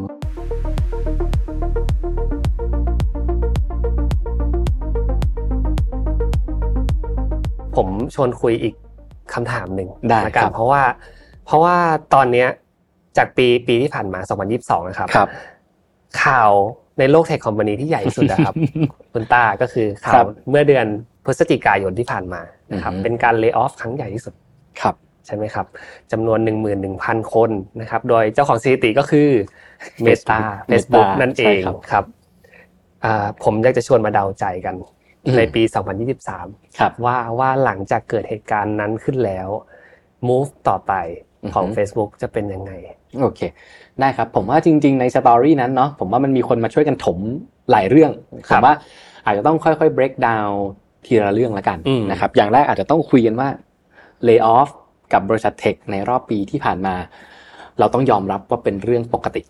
และไม่ใช่ใช่แค่ใช่ในฝั่งสหรัฐอเมริกา ฝั่ครังบ Southeast Asia ของเราเองจริงๆ หลายๆ บริษัทในประเทศไทยก็โดนหางเลขไปด้วยกันหมดครับ ผมว่าส่วนหนึ่งมันเกิดจากการที่ก่อนหน้านี้เราอยู่ในยุคเศรษฐกิจดี เราเรา forecast ว่าจะโตปีละเท่านั้นเท่านี้เท่านั้นเท่านี้ การที่เราตั้งว่าจะได้ แล้วไม่ได้ แต่มันมี fixed cost เป็นค่าคนอยู่เนี่ย ถ้าใครทำธุรกิจจะรู้นี่คือเพนใหญ่ที่สุดขครัองบเรา เพราะฉะนั้นใช่สิ่งที่จะทำให้ธุรกิจได้ไปต่อแล้วกันเนาะมันมันมันคือเรื่องของการ lay off ซึ่งอืมการ lay off จริงๆ ถ้าใครไปอ่านจดหมายที่จริงๆ เกือบทุกบริษัทเลยที่เอาคนออก จริง ๆ ผมว่าจดหมาย ทุกคนก็จะเขียนมาดีอะคือเรา appreciate your work your hard work คือ แต่มัน มันเป็นวิธีที่จะทำให้เราไปต่อไปรอดได้ถูกต้องครับเพราะฉะนั้นผมว่าเรื่อง lay off อันนี้อาจจะต้องเคลียร์นิดนึงก่อนมันมันเกิดจากการที่เราทำนายสภาพเศรษฐกิจโลกไม่ค่อยได้ แล้วต้องพอ management เรียกว่าเป็นสาย take risk ละกันอะต้องบอกว่า tech culture เป็นเป็นสาย take risk เพราะฉะนั้นใช่ครับฉันจะโตเร็วเอาคนมาก่อน มันก็เลย เลยเกิดปัญหาเรื่อง lay off ขึ้นใช่จริงๆจากข้อมูลไม่ได้มีแค่ Facebook นะครับที่ lay off อืมเยอะมาก จริงๆเยอะมาก จริงคๆที่ตามติดๆกันมาก็ก็ทวิตเตอร์หรือว่า Amazon ใช่จำนวนก็ไม่ได้ต่างกันแต่ Facebook ดันเป็นประเด็นเพราะว่าเป็นประ CEO เด็น branding ใหญ่ถูกใช่ครับ ก็จริงๆผมว่าอันนั้นเป็นเป็นประเด็นที่หนึ่งนะแต่จริงๆประเด็นต้องบอกว่าก่อนหน้านั้นแล้วกันก่อนจะ lay off จริงๆ มันคือตอนที่เขาเนี่ยประกาศนะผลประกอบการอะไรต่างๆออกมานะครับ ซึ่งประเด็นแรกจริงที่อยากให้เห็นชัด คือตัว ad revenue มันดูเหมือนจะลดลงแหละเนาะแต่ว่าอืมถ้าจะมอง in a way จริงๆ ad revenue ของ Facebook จริงๆ เป็นหนึ่งในธุรกิจ ad ที่ยังเรียกว่า margin หรือกำไรเนี่ยสูงที่สุดในอินดัสทรีอืมแล้วถ้าเราเขาก็บอกว่ายอดผู้ใช้เขามันก็ตกลงมานิดนึง แต่ถ้าเราไปดูอ่าโซเชียลมีเดียอื่น ๆ อะไรเงี้ยมันก็ยังเป็นเจ้าที่คนใช้เยอะที่สุดในโลกเพื่อผมว่าอันเนี้ยคือกาง fact มาคุยกันก่อนใช่ครับ ตอนนี้มันแค่ลดลงมาจุดหนึ่งแล้วทุกคนก็แบบเห็นไหมเดี๋ยวมันจะหักหัวลงแล้วอ่าซึ่งอันนี้ก็ ผมว่าผมพูดแบบกลางๆดีกว่านะนะครับติดตังค์ก็ถ้าใครคิดว่ามันมันไปชัวร์ TikTok ฆ่าทิ้งชัวร์ผมว่าก็มีความเป็นไปได้อืมหรือถ้าใครมองว่าจริงๆ Facebook เดี๋ยว move อีกนิดนึงเดี๋ยวเขาก็ตามทันในมุมผมนะ มันก็เป็นไปได้ จริงๆต้องบอกว่าเอ่อเกมของบริษัทเทคโนโลยีอ่าในวงการเราจะพูดกันว่ามันเป็นเกม winner takes all วันที่คุณใหญ่ที่สุดแล้วอะคนสู้คุณยากมาก มันเหมือนวันที่ Snapchat ออกมาแล้วบอกว่าฉันมีสตอรี่สิ่งเนี้ยถ่ายแล้วอยู่ 24 ชั่วโมงแล้วมันจะหายไป ของ Snapchat เรียกว่าอะไรผมยังไม่รู้เลยอะแต่พอ Facebook ทำบ้าง Instagram ทำบ้าง ยอด active user บน story อะไรเงี้ยก็ชนะเลยนะครับอืมเพราะฉะนั้นมันก็มีมุมที่ปรับได้ หรืออย่างตอนนี้จริง ๆ ก็ต้องบอกว่าทุกคนก็จะเล็งว่า TikTok มาชัวร์ซึ่งถ้าถามผมมันมันก็มานะ แต่ว่าถ้าดูในมุมจำนวน user ก่อนแล้วกันอะตลาดเด็กๆ ใช่เด็ก ๆเขาเขาชอบอะไรสั้นๆ เร็วๆ ด้วยด้วย culture ที่เปลี่ยนไปด้วยความสนใจของเขาแต่ถามว่าในตลาดสูงอายุขึ้นมานิดนึง ผู้ใหญ่ขึ้นมานิดนึงผมว่าอืม เจ้าใหญ่มันก็ยังเป็นเป็น Facebook อยู่ แล้วจริงๆในสื่อที่เขาคุยกันเห็นด้วยตอนนี้คือ ทุกคนไม่ได้บริโภคสื่อแบบเดียวกัน หลายคนชอบอ่านการอ่านมันทำให้เราสกิมดูผ่านๆไวๆได้ TikTok เนี่ยไวๆไม่ได้ คือถ้าอืมอยากดูก็ก็ต้องหยุดดูเนาะครับแล้วก็คือผมว่ามันก็จะมีเนเจอร์ที่แตกต่าง ทีมหนึ่งที่ผมทำงานอยู่ด้วยนานที่สุดคือทีม Newsfeed แล้วก็เป็นทีมที่ดูเรื่อง quality ของของ Newsfeed ผมจำได้เลยตอนนั้นเรามี conversation meeting นั้นมีเอ่อผู้ใหญ่อยู่ด้วยหลายท่านแล้วกันไม่คไม่รับเนมชื่อ เราคุยกันชัดมากเลย เราบอกว่าตอนเนี้ย Newsfeed มันเริ่มจะเหมือนน้ำอัดลม เรารู้ว่าทุกคนชอบกิน ทุกคน enjoy แต่คำถามคือเราควรใส่น้ำตาลเพิ่มเข้าไปเรื่อยๆไหมหรือเราควรจะทำให้มัน healthy กว่านี้ นั่นคือจุดเริ่มต้นของทีมผมนะตอนนั้น Newsfeed Quality เพราะว่าถ้าไปดูสถิติอะจริง ๆ พวกเราชอบคอนเทนต์จากเพจต่างๆ มากอืมมากกว่าเพื่อนเรา คือเพื่อนเราทำอะไรเพื่อนเราโพสต์บ่นเจ้านาย ไปเที่ยวนู่นเที่ยวนี่อะไรเงี้ย ซึ่ง อ่าหลายครั้งไม่ได้อยากรู้ Personal ขนาดนั้นอ่าแต่ว่าพอเป็นคอนเทนต์จากเพจจาก content creator ต่างๆ มันแบบงาน craft อะไปครับทำนู่นทำนี่มาวิดีโอน่าดูกว่า บทความเรียบเรียงมาดีกว่า ได้ความรู้นู่นนี่นั่น เพราะฉะนั้นคนอะไหลไปเพจเยอะมากอืมถ้าจำได้ช่วงก่อนนี้มันจะมีช่วงที่แบบ Facebook ประกาศลด reach page แล้วทุกคนก็ด่าหนักมาก ซึ่งทุกวันนี้ก็ยังด่ากันอยู่ว่าใช่แบบใช่ใช่จะกดไปไหนแค่นี้ครับจะบังคับเราซื้อ ad หรออะไรเงี้ยครับเพราะว่าอ่าแต่ถ้าบอกว่ามองจากมุมมองข้างในแล้วกันมันก็จะมี argument หนึ่งว่าอ่าเราต้องเข้าใจก่อนว่าโกง Facebook คืออะไร ต้องบอกว่าจุดที่มันแข็งมาก และทำให้เราแตกต่างจากทุกคนคือเราบังคับทุกคนใช้ชื่อจริง เราอยากให้ทุกคนมีตัวตนที่แท้จริง เราอยากให้คุณได้ connect กับ Friends กับ Family อย่างแท้จริง อืม นั่นคือ core ของเรา เพราะฉะนั้นทีมผมอะคือแบบเราเราตั้งชื่อทีมต่างหากว่า Newsfeed Quality คือเราไม่ได้ยุ่งกับ ranking นะ ranking Newsfeed ยังทำเหมือนเดิม แต่สิ่งที่เราพยายามจะศึกษามากขึ้นคือ อะไรคือคอนเทนต์ที่เราเรียกว่ามันมีคุณภาพ ซึ่งหลายครั้งเรานิยามว่า ถ้ามีคุณภาพที่สุดไม่ใช่ engagement ดีสุดนะไอ้พวกที่ไวรัลไวรัลทั้งหลายหลายครั้งดูเสร็จแบบขอ 5 นาทีเมื่อกี้คืนมา แต่ทำยังไงให้ไม่ค่อยมีโพสต์พวกนี้ พวกเนี้ยคือสิ่งที่ภายในคุยกันเยอะมากอืมจริงๆเอาเอาเอาอันหนึงเลยประเด็นเซนซิทีฟก็ได้อ่า มันจะมีโซเชียลมีเดียที่ allow สื่อลามกอนาจารครับ แล้วก็จะมีโซเชียลมีเดียที่ไม่ allow Facebook อ่าจัดการตรงนี้หนักมาก แต่หลายคนก็จะบอกว่าหลังๆ มันเริ่มเห็นหลุดเข้ามาเยอะ คือผมว่าก็อืมเขาก็ต้องสเกลทีมที่ดูตรงนี้ แต่ว่านโยบายหลักๆ คือไม่ให้มีสิ่งนี้ครับคือถ้าไปเทียบกับโซเชียลมีเดียอื่นแล้วกัน มันจะแตกต่างกันมาก โซเชียลมีเดียอื่นคือเรียกว่าหาได้ทั่วไป อันนี้คือเรียกว่าพยายามเท่าที่จะมีแรงทำในการกำจัดพวกนี้อัคืนอผนี้มผว่ามว่าผมว่าชัดนะนะ ซึ่งพวกเนี้ยมันคือ ถ้าอยากได้ engagement จริง ๆ ปล่อยพวกนี้มาเยอะๆ ทุกคนจะ happy engagement จะเยอะ แต่มัน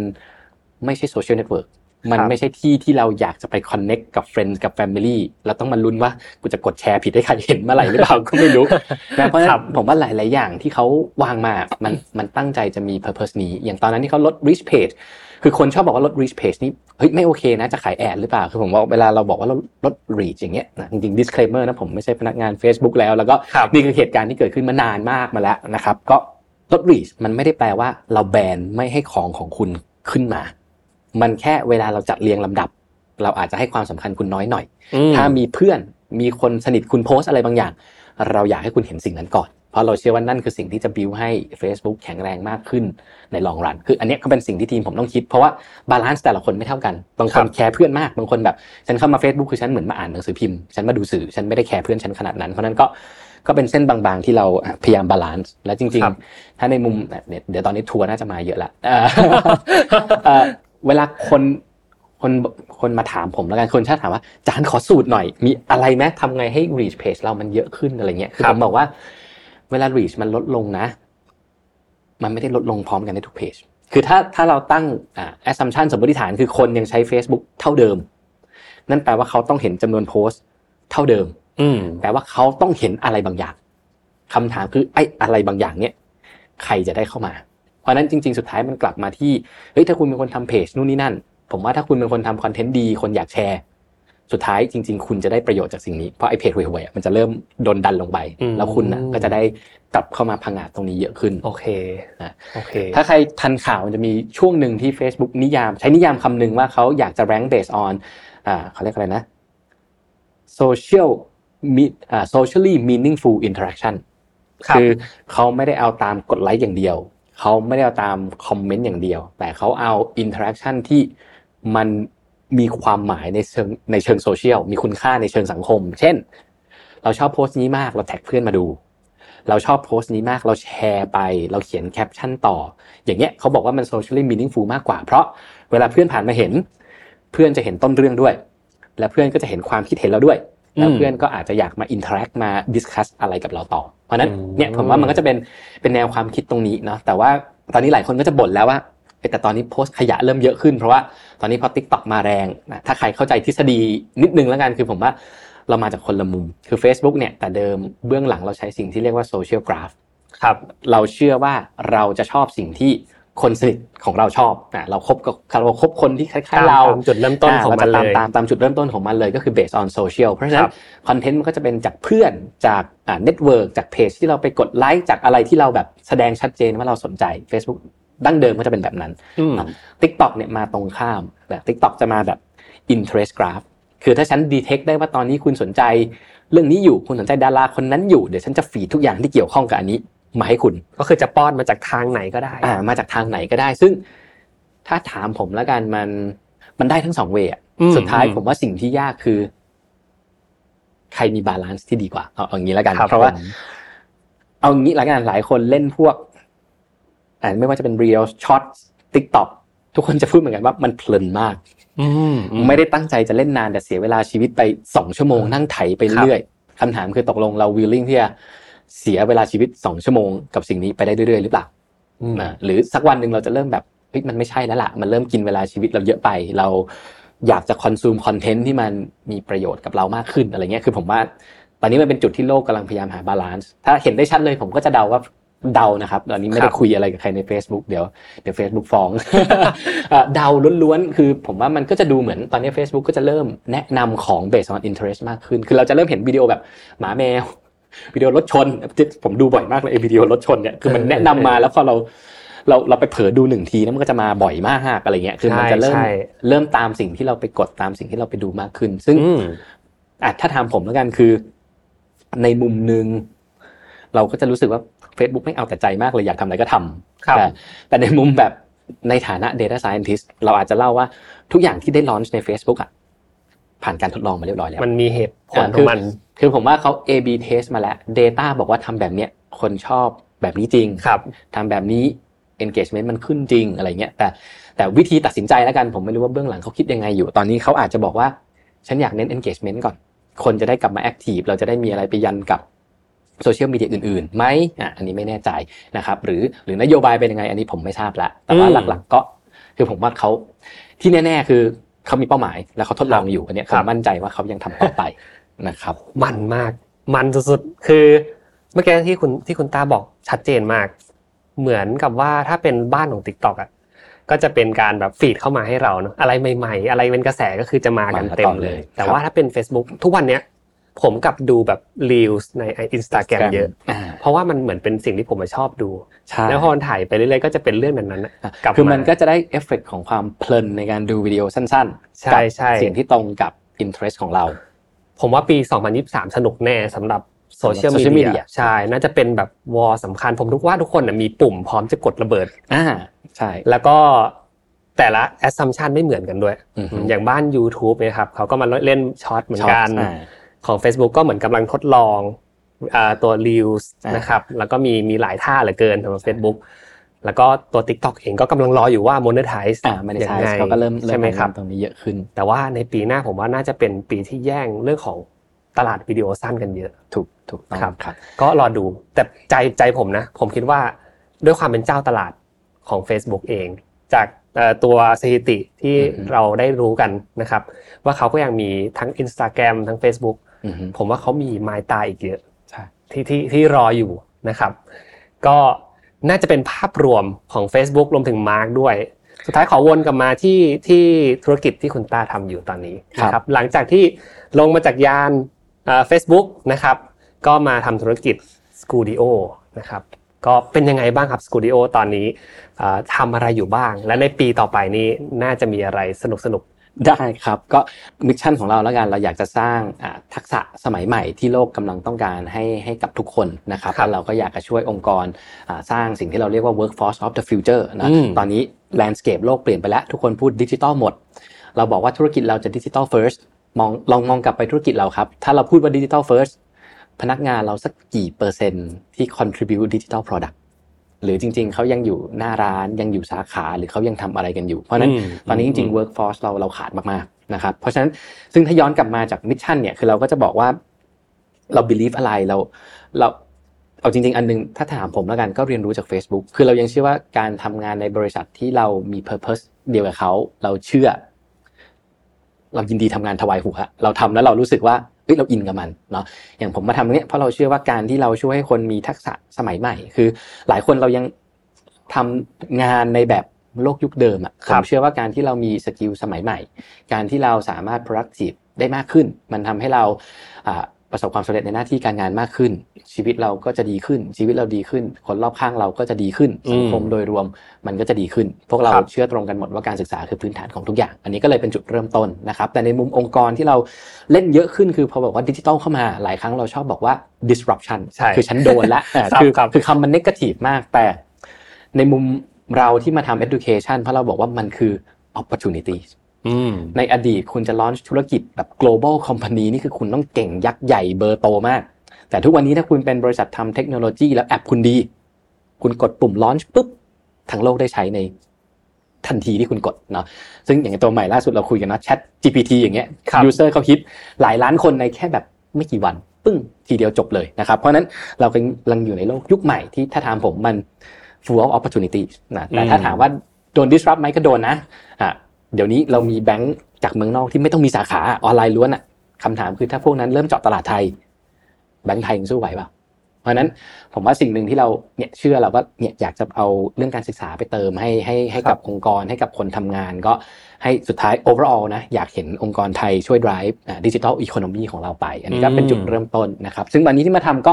จริงๆต้องบอกว่าเราพยายามทำเรียกว่าครบวงจร เพราะเราเชื่อว่าแต่ละคนเรามีวิธีการเรียนรู้ไม่เหมือนกัน เรามีออนไลน์คอร์สสั้นๆ เรามีเวิร์กช็อปเป็นวันไปจนถึง bootcamp ช่วยคนย้ายสายเปลี่ยนสายได้งานใหม่ ก็ก็เรียกว่าจัดเป็น stream แล้วก็เวลาเข้าไปทำ in-house ก็เรียกว่าเน้นเรื่องของการ customize ให้เยอะพอสมควร leader อย่างอย่างผมสอนเรื่อง Data เยอะ leader เวลาเขาอยากฟังเรื่อง Data เขาก็อยากฟังแบบหนึ่งว่าแบบ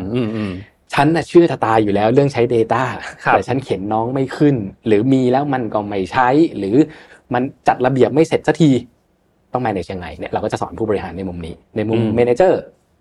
ล่ะก็ก็ไล่เรียงลงมาเนาะหรือในมุมคนเทคนิคอะคุณต้องเริ่มรู้ tools ใหม่ๆแล้ว database เดิมๆที่คุณใช้มันไม่ใช่แล้วนะ ตอนนี้เขาขึ้นคลาวว่าทำนู่นทำนี่เราก็สอนเรื่องใหม่ๆ แต่สุดท้ายท้ายที่สุดเนาะมันก็จะมีคนทั้งบริษัทนะอย่างบางทีผมชอบเล่าอย่างนี้ หลายๆธุรกิจเราบอกว่าเราอยากได้ data รอให้พนักงานสาขาช่วยเก็บ Data ให้หน่อย ลูกค้าคนนี้เดินมากรอกอะไรบ้าง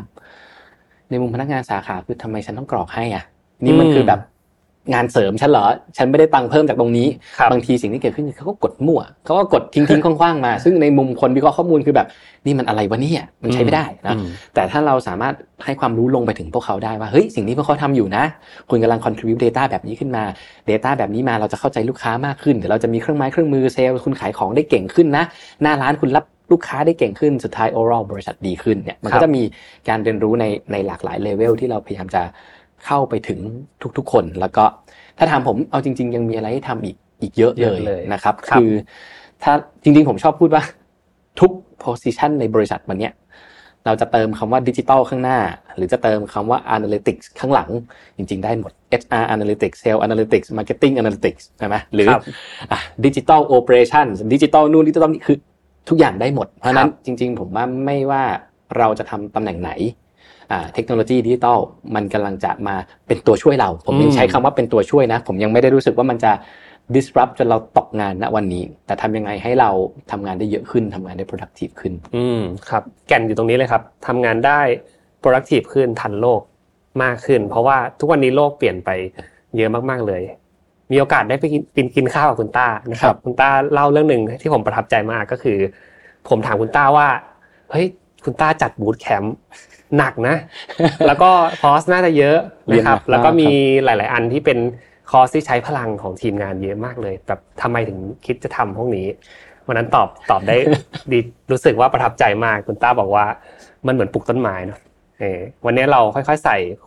ชุดความคิดให้กับผู้นำก่อน ให้กับผู้นำให้เข้าใจเรื่องของดิจิทัล จากนั้นผู้นำถ้าเกิดว่า aware แล้วก็รู้สึกว่ามันสำคัญ สิ่งต่างๆ ก็จะค่อยๆ ต้นไม้ก็จะค่อย ๆ โตนะครับ แล้วองค์กรนั้นก็จะดีขึ้นเข้าใจดิจิตอลมากขึ้น ซึ่งอาจจะใช้เวลาเป็น 10 ปี 20 ปีก็ได้นะครับ แต่วันหนึ่งก็จะกลับมานึกถึง